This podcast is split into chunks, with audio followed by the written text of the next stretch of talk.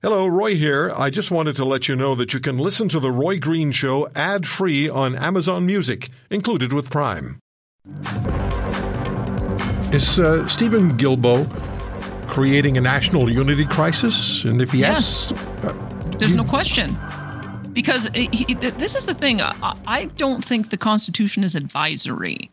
I think the Constitution was drafted the way it was because our founders realized that we have such a geographically diverse uh, country with different endowments of resources in each part of it, different needs in each part of it. You cannot micromanage that.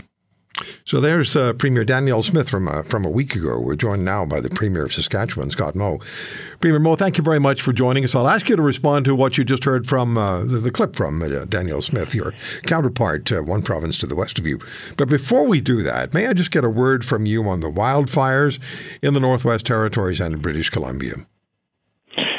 Uh, certainly, uh, you know, most certainly, our, our our hearts go out to everyone that has been displaced and is uh, uh, feeling lost with the, the, the the wildfires that are happening in various areas across uh, Western Canada and over the course of this summer across uh, the, the entire nation of Canada. And uh, this is a time for us to come together as provinces and share in the, the, the, the firefighting resources that we have, but also share in opening uh, our communities and our, our, homes to host those that may be displaced for uh, a period of time. And I, I know uh, Saskatchewan has been in constant contact with the Northwest Territories and British Columbia, and we're offering uh, all of the resources that we have available and and will continue to until hopefully and, and, and we should all be praying for sustained rainfall uh, throughout those areas.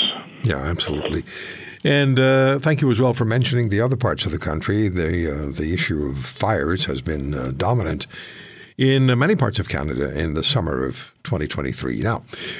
Uh, let me just ask you to respond and react to uh, what the Premier of Alberta had to say about the federal environment minister. You and I spoke when it was really just um, conjecture, if you will, that Mr. Guilbeault, Minister Guilbeault, was going to be coming forward with his plan to eliminate fossil fuels from the creation of electricity by 2035. But he's moving, no pun intended, full steam ahead on this.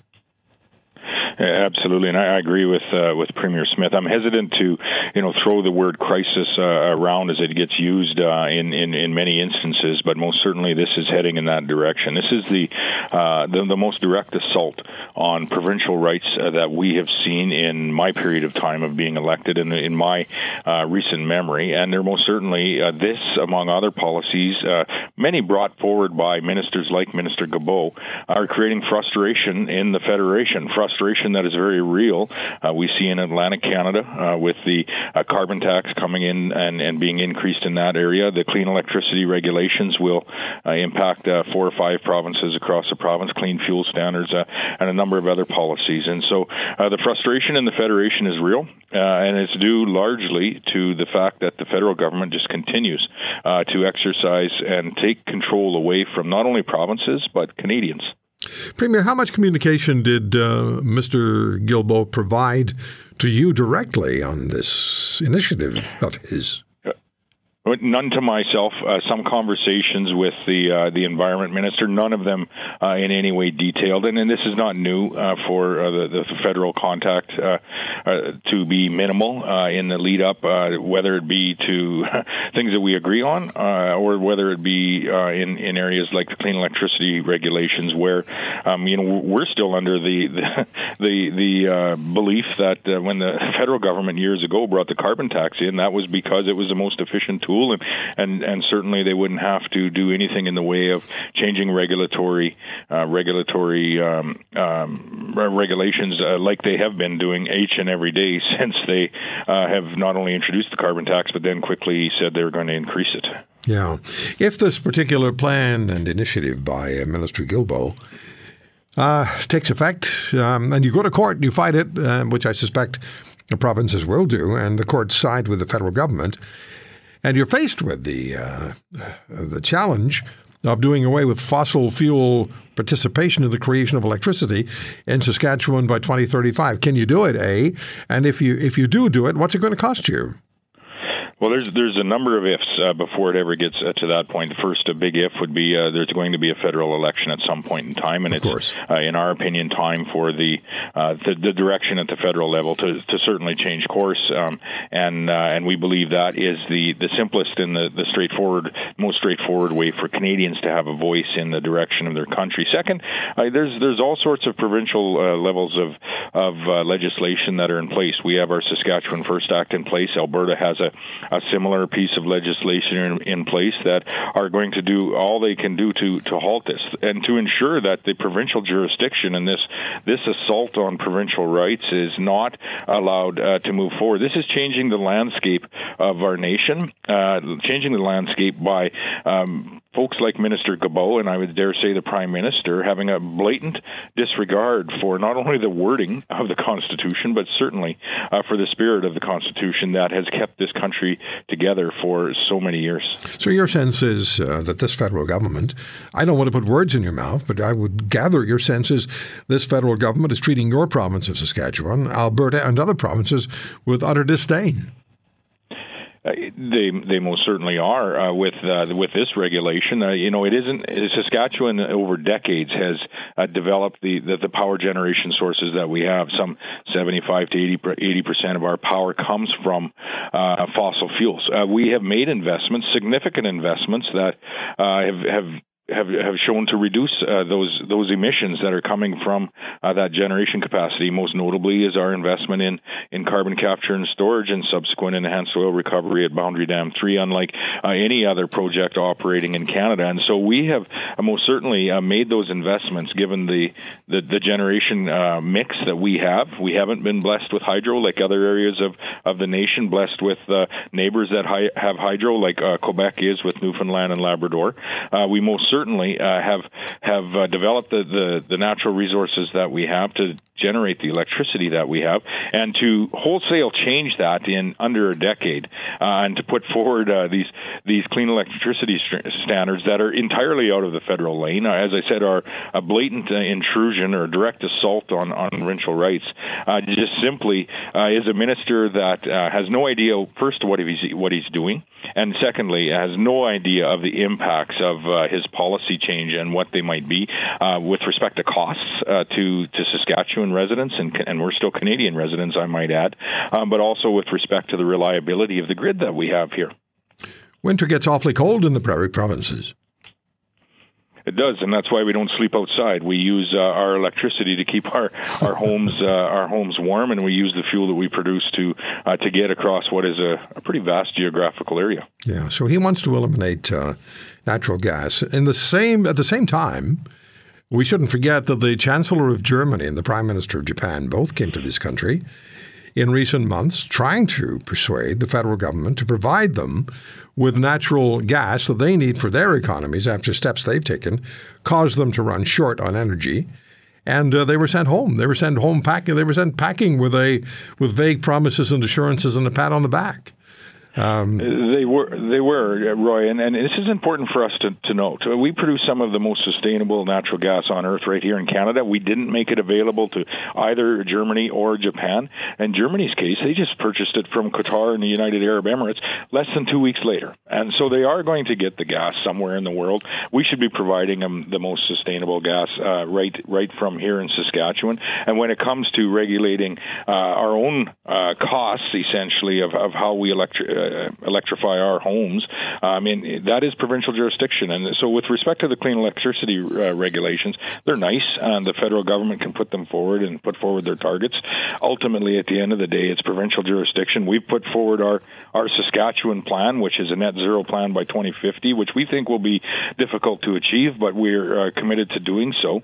Um, and that's the plan that we're going to run on. So they, they simply won't apply to us because they're not provincial and they're not, uh, the, the federal government does not not have uh, the right to do so. Premier, how about uh, support from other provinces that uh, are essentially in creating their electricity without fossil fuels? And I'm thinking of uh, Quebec and Ontario. Are you getting support from those provinces? There, there is a good conversation that we're having. And when I speak of the, the frustration that we see in the Federation, there's you know frustration with numerous policies that the federal government is moving forward with, many of them um, most certainly infringing in areas that have uh, that have traditionally been provincial in their jurisdiction or are laid out uh, to be exclusively provincial jurisdiction in the in in the uh, uh the, the the constitution that we have. Um, there, there's other pieces, uh, I think, other levels of government that are that are frustrating. Um, Canadians as well. We saw some of the discussion in New Brunswick uh, around uh, parental involvement in the classroom or parental rights, and some of the, the movement of, of, of that province, uh, followed by Manitoba. You likely see Saskatchewan follow uh, in something similar uh, this next week. so there, there's multiple aspects of frustration that are coming to Canadians and and to provincial leaders, I think, and and so there is a collaboration among all of the provinces that, where you'll see provinces of, of like-minded working together together on specific interests, like the clean electricity standard or like the carbon tax that's being introduced in, in Atlantic Canada and increased uh, here today. Um, but across the board, I think you'll see a general support and a consensus that the federal government is moving far too uh, too much into areas um, and and really uh, assaulting what has been traditionally provincial rights in this nation. Yeah. Meanwhile, um, Mr. Guilbeault is off to China for a conference of an association on environment and climate, which is chaired by the vice premier of the People's Republic of China, who's number six in the Politburo behind President Xi. What are your thoughts on that? Well, it's it's really hypocritical by uh, a federal minister uh, to be working with a, uh, a, a country like China, given all of the the where the relationship has gone in in uh, you know accusations of interference uh, with uh, MP Michael Chong and and others, um, and and then ultimately to have the the approach that he's taken, which quite frankly is borders on, on illegal if you consider the Constitution to be a, a legal document um, with the, the provinces and with with Canadians in imposing the costs that he is on, on Canadians in, in the policies that he has, but then to be quite accepting of what's happening in a, in a country like China. And, you know, let, let's let's face it, in, in a country like China, they're still building coal-fired plants. Uh, they uh, most certainly are doing the same in, in other countries around the world. And I'm not saying that we should do that. But what I am saying is we should take a much more measured and reasonable approach to ensuring that we are not making electricity unaffordable, doubling and tripling and quadrupling uh, the cost of electricity, in particular in these inflationary times. And so uh, the fact that uh, Minister Guilbeault was anywhere else that uh, th- other than in Canada engaging with uh, his his provincial counterparts on a path forward, a realistic path forward, is troubling to begin with. Uh, the fact that he's in in China, a place that has nowhere near the current record that we have in Saskatchewan or across across Canada uh, should make that even more troubling for Canadians. Yeah. Can I just ask you uh, about something you mentioned uh, a couple of minutes ago? Is the province of Saskatchewan uh, going to uh, engage on the issue of parental rights as New Brunswick did? I think you'll see New Brunswick uh, did a, a, few weeks ago. Last week, Manitoba had, had put forward a policy in this space. And I think early this week, you're going to see Saskatchewan most certainly uh, move uh, forward with uh, a type of similar policy, albeit somewhat different to, to cater to uh, what we've heard from Saskatchewan parents.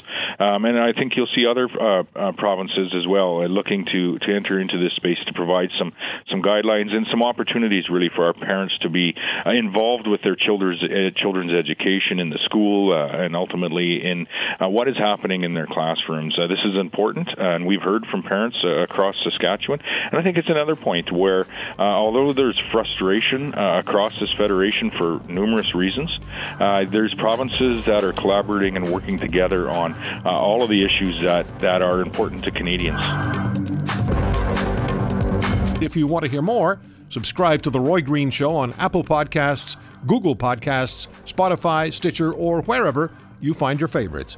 And if you like what you hear, leave us a review and tell a friend. I'm Roy Green. Have a great weekend.